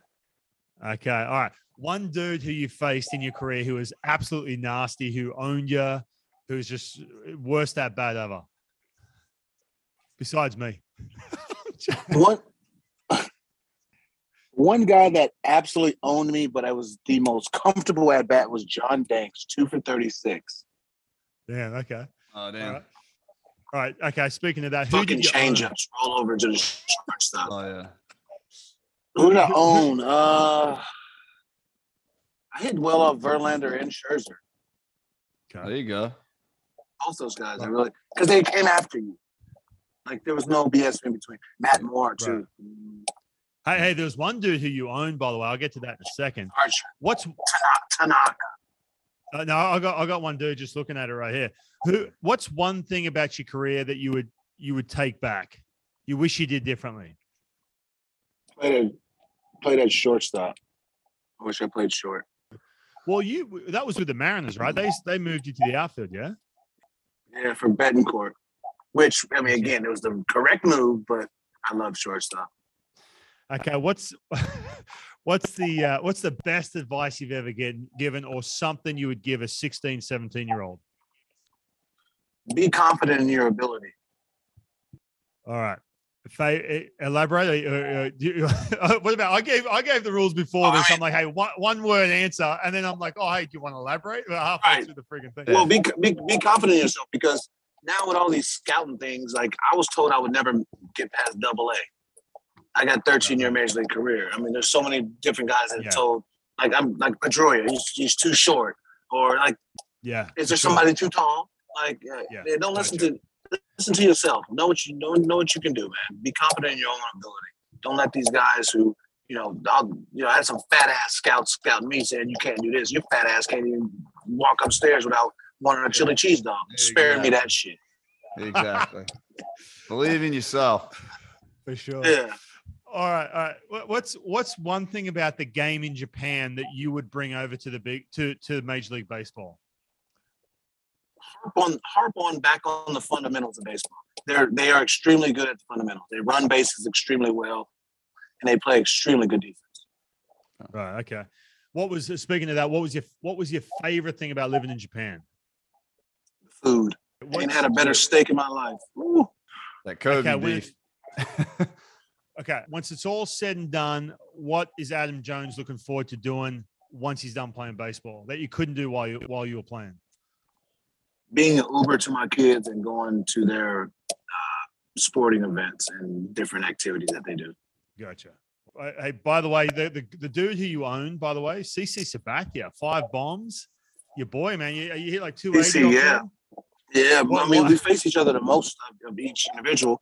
And he just he, he came out, he just competed, he came after me. And I faced him when he threw was throwing 96, 97, and then when he was 88 to 92. So I got to see the whole repertoire of CC when he was throwing backdoor cutters and shit, and opposed to throwing four seams inside. So, you know, Yeah. he, he, I I got to, the, we evolved with each other. Right. Yeah. Is there some guy? Is there some guys you just see super well? You're just walking in the box saying, "Dude, I can. I'm just going to hit this. If he throws one over the plate, I'm just going to absolutely crush." I mean, I feel like I'm doing that to everybody, but there's some guys that just throw that invisible. There's some guys that Right. you know, that just gets you out. There's some guys that throw hard that you see clear as day. There's some guys that are 88, 91 with sink that you just don't hit. And I mean, it's baseball, man. There's no there's no equation to it. There's no real understanding to it. You just have to be in that box and be in that battle. Like you could throw a pitch 90 miles an hour right down the middle and the guy misses it, but you make a good pitch and the guy lines it off the left field wall. Like, Yeah. why? How? Like there's no people are always trying to figure out the hows and the whys. It's just you have to be a part of it to understand it. And if you're not involved, it's like the man in the arena. If you ain't the man in the arena, you're just making opinions on the shit. All the rest of it is just not is, is nonsense. Like you can't tell like how does how did he hit that ball? How did Vladimir Guerrero hit these balls? They always said the best pitch to throw to Vladimir Guerrero, just throw right in the middle. You try to Yeah. make some good pick two seamer in, he's gonna line that shit for a home run. You try to throw a bastard slider down, he's gonna hit it to right center field. I was there when he hit a ball off the damn ground for a double in the left center. Yeah. Yeah, But if you throw it right down the middle, if you throw it right down the middle, he might pop it up. Like I was telling Ryan the exact same thing. That's how they told me to pitch him. Just throw it down the middle. Don't try to trick him. Throw it up here because he'll take you deep. Forget it. But up I- here I- on his chest, he'll smack it on top of it. Like the other thing about that was I heard even Mookie Betts in the playoffs this year. They talk about, well, what is it that you guys are so good with the Dodgers and whatnot? And some of you guys here, he's like just that it factor. Sometimes it's just that it that that thing that you just bring that that that you've that you it's not something that you can answer. It's something that you've you've built and you've worked on over the years. You become that complete player, and you you you bring that to the table. Each individual brings that. It's not a a certain number you or a figure out a way to do it. yeah. You, You know just the figure out a way to battle to compete. exactly, and, that- and that's I don't give a damn what I those don't give a damn what computer you got. MacBook can't figure it out. Uh, uh, his, Hitachis can't figure it out.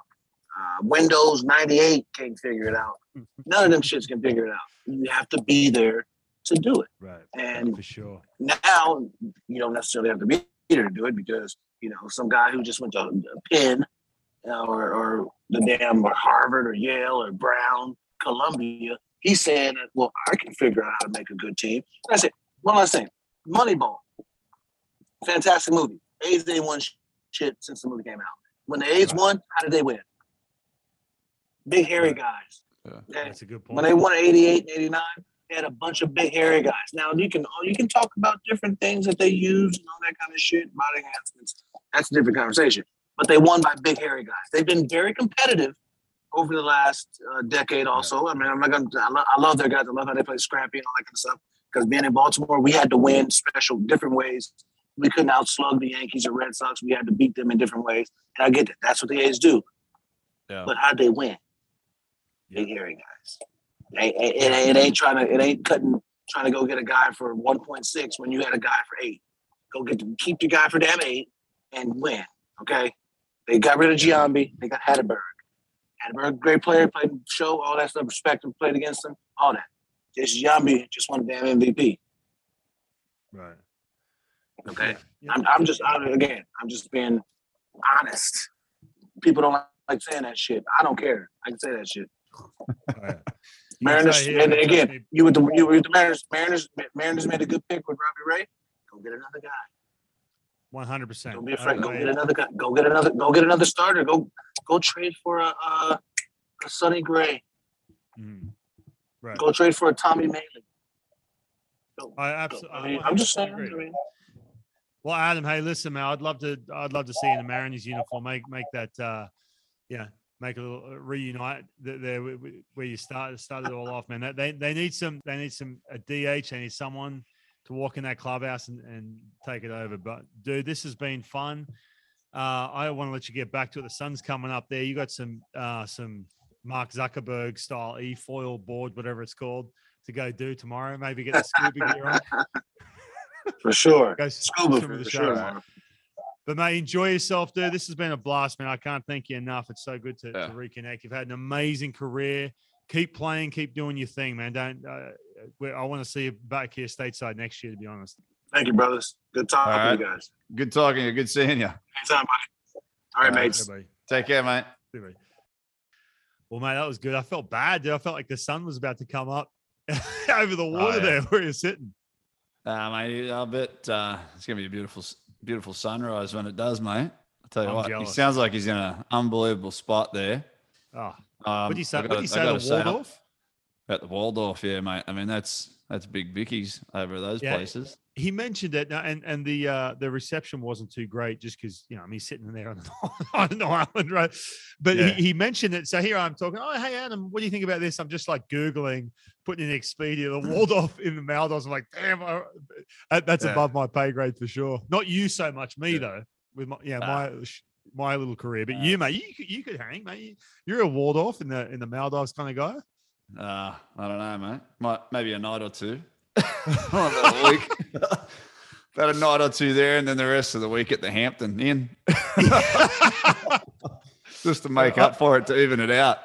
yeah We'll go to the Hampton Inn first because you couldn't go. You couldn't go the Waldorf first and then finish up at the at the Hampton Inn. I go Hampton Inn and then finish up there, like you know, on the weekend there. yeah exactly Or just Yeah, uh, actually, weekend rates might be a little too high at the Waldorf. Might have to go during the week. I'd have Yeah, to catch him on a on the flip side on a Monday and Tuesday night, mate. Good I'm not us. joking. I, I wanted to lock in on everything we was talking about, but I, I was just dying to Google Waldorf. Now, mind you, I went to Oh, yeah. Gili Lankanfushi, mate. Big shout out to them. It was a blast. Maldives was amazing.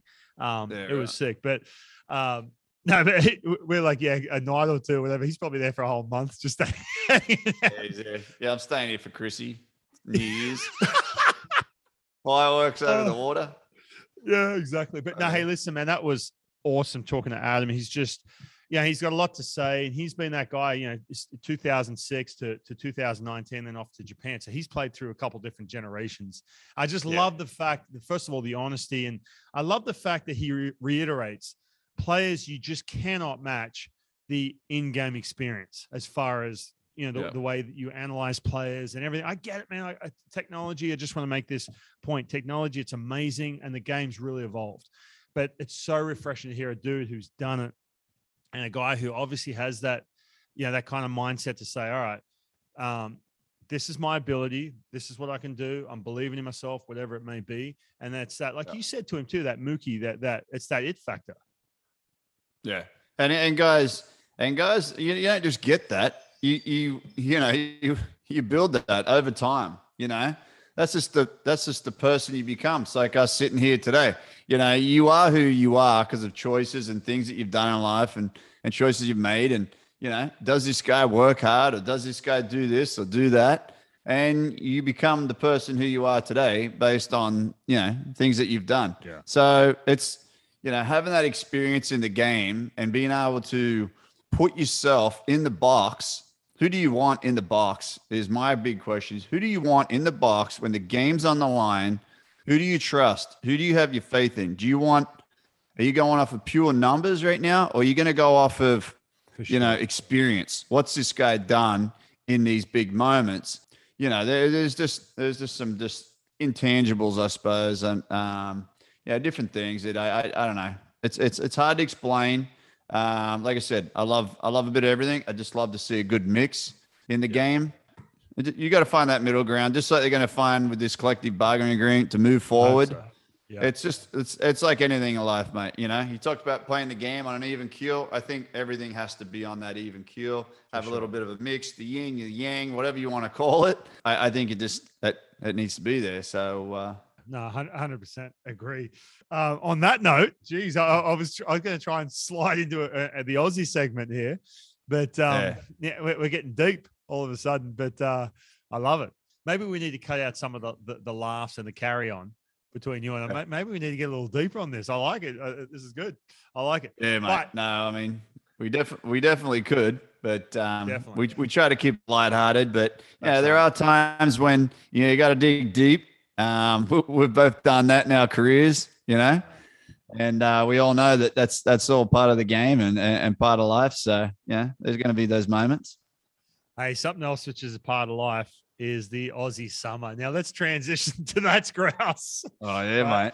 And I want to talk about, I want to give um, our American listeners a taste of Christmas in Australia. Now, obviously, the seasons are different. All right. I'm not going to do Yeah. a whole geographical reason why, but different side of the equator. It's summer right now back in Australia, and they've been having some rough weather too. I was just on the phone to a mate of mine last night. He's like, mate, the weather's been Yeah. shocking. They're all bummed out because it's just been Yeah. storm after storm. But um, Yeah, let's right. talk about, I want to talk about Chrissy in Australia, mate. It is, listen. I, don't get me wrong. I like, I like a white Christmas. I like all the, you know, the, the the stuff they do here in the states. They do it big here in the states, obviously. You know, with all the Oh, winter, yeah. yeah, winter stuff and everything. But nothing beats waking up to a bacon and egg roll. Bacon and egg roll. Jeez, mate. Barbie, Barbie sauce, right? Mate, you did all right. Ripping into the prezzies under the tree, right? That Santa oh, brings Oh, yeah. Yep. right? Sweating your clacker off. Yep. 40 degrees out outside. 40 degrees. That's right. Hitting the beach in the afternoon. What what, what is some of your big memories of gr- growing up in Australia for the uh, for Chrissy Day? Uh, mate, we'd always uh, wake up, you know, as a kid, just obviously given the childhood memories. Yeah, waking up as a kid early morning, you know, you're up at up at the butt crack because you just can't wait to, Yeah. you know, see what's under the tree, 6 a.m. or whatever it is. As soon as we get out, we come under the tree and then, you know, we yell yell out to mum and dad, hey, you know, Santa's been. And then um, right after that, my grandparents would get the call to come round. They'd bring around all the presents. They'd come around and we'd all sit there, open up presents. Mum would have, uh, you know, a baked dinner or, uh, or whatever it was ready for Chrissy lunch. We'd all sit down together, enjoy a good, nice lunch, and then just uh, basically just kind of relax, enjoy the day. I do remember kind of mid morning, a lot of people, a lot of neighbors or friends would pop in with, you know, with like a, a glass of wine or, or you know, a case of beer or something for Chrissy. yeah, you do the, you do the, uh, you do Box the old, re- yeah, you do the old recycled uh, glass of wine. You know, someone Yeah. would bring you wine, you'd put it back under the tree with a little ribbon on it, hand it to the next bloke that you, you know, that showed up that you weren't didn't really have a present for. Hand him that same bottle before you even opened it. and um, yeah, so that probably went through about three or four sets of hands before someone actually cracked it open. it's Mate, uh, nah, mate, good good memories. You mentioned the Chrissy lunch. What about the pavlova right after it? Oh mate. Oh, we used to do we used to do the uh the pudding, Christmas pudding, mate. Oh, with yeah? the, the yeah, no, the um that mince uh pudding, mate. The uh uh was amazing. You know? Right. So you, you, you do the pavlova down your way. Nah, nah. We we do pavlovas for um for parties and stuff, but usually we do the Chrissy pudding. You know, mum would right. put that in, heat it up, and um yeah, mate, and throw throw the custard on it or heat the custard up, throw that right on top. love, love the custard, mate. That's right. Uh, dude, no, we used yellow, to. that Um, yellow custard, you know, right on top. yeah. Oh yeah, s- smack bang right on top. Good dollop yeah. of it.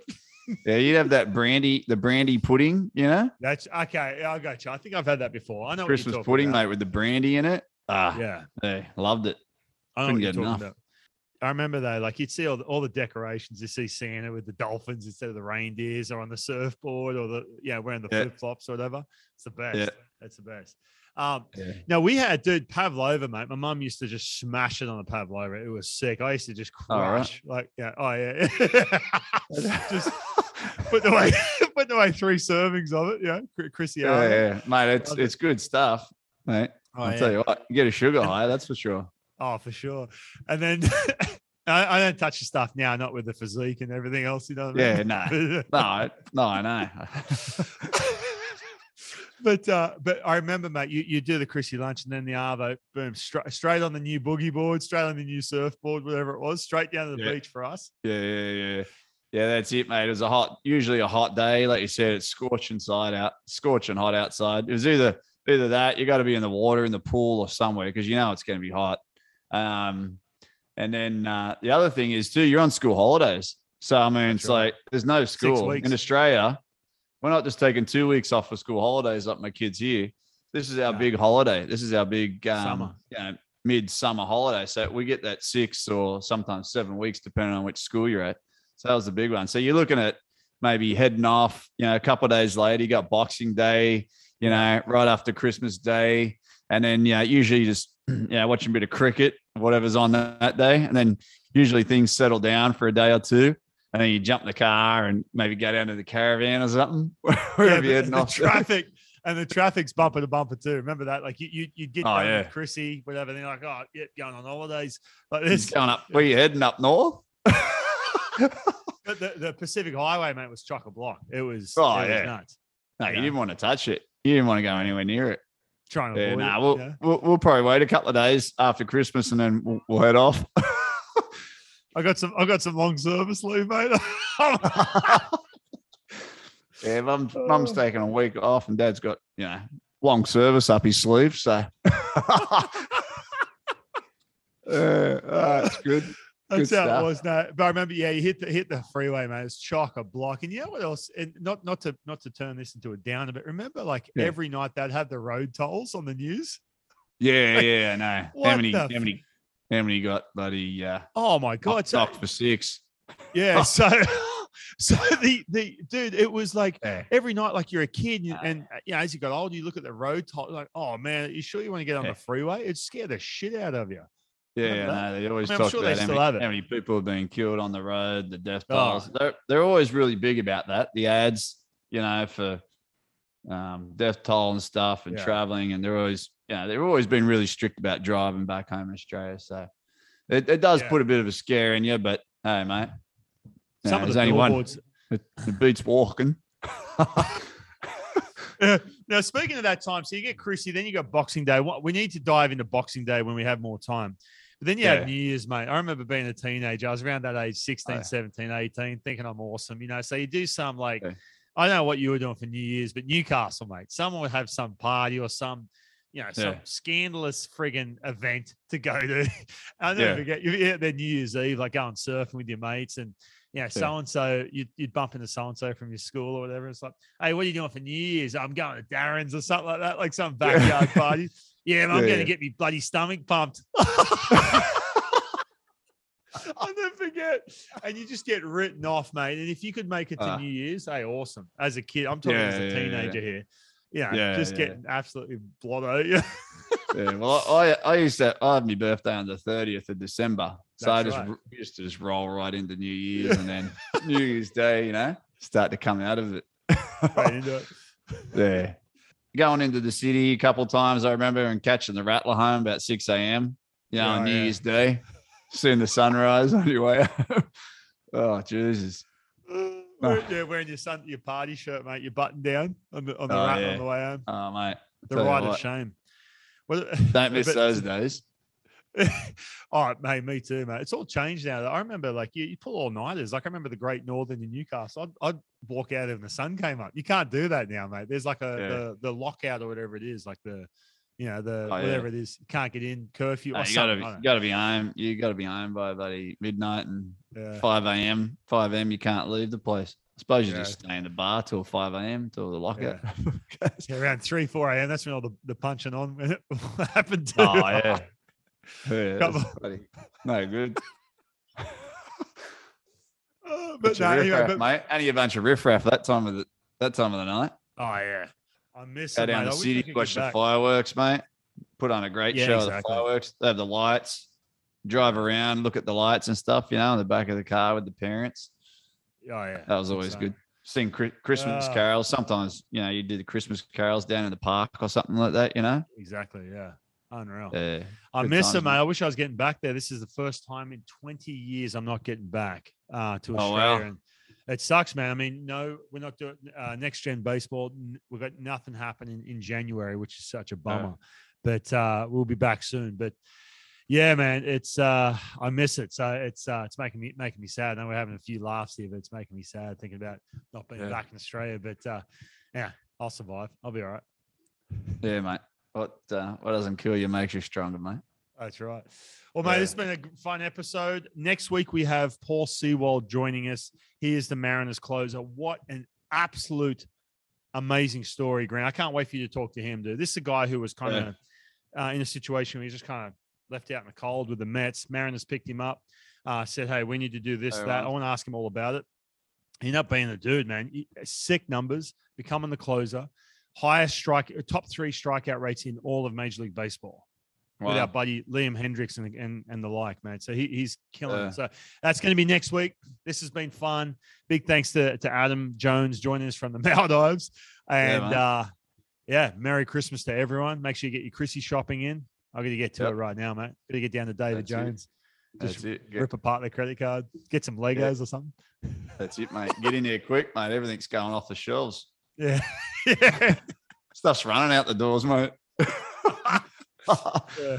Should wait Yeah, after. Chrissy, the, the, the after Chrissy sales. mate. I know. I always thought about that. You know, can we just push Chrissy back a couple of days? I'll get everything half price. yeah, exactly. Oh, awesome. mate. Grant, I'll leave you to it, mate. This has been fun. And right, uh, we'll catch you next week, champion. All right, mate. Good on you. Take care, mate. Merry Christmas. Yeah. Merry Christmas. Yeah. Hey guys, real quick, before you give us the flick, I just want to say a huge, huge thanks for tuning in. Hopefully, you've subscribed. Hopefully, you tell your mates. Hopefully, you're enjoying this just as much as we are. We have got some exciting things happening in 2022. We cannot wait to announce it. Grant Balfour, myself, are having an absolute blast. We have some great guests coming up. Paul Sewald, the Mariners closer. If you don't know who he is, uh, make sure you go check him out. He had a breakout year this year. Amazing story. I can't wait to talk to him next week. But again, huge thank you. Have a great Christmas if I don't catch you. Make sure you go back and listen to some past episodes, learn some words of the day, the Aussie segment. That's grouse, have some laughs. Happy holidays, and we will see you right here on the top step next week.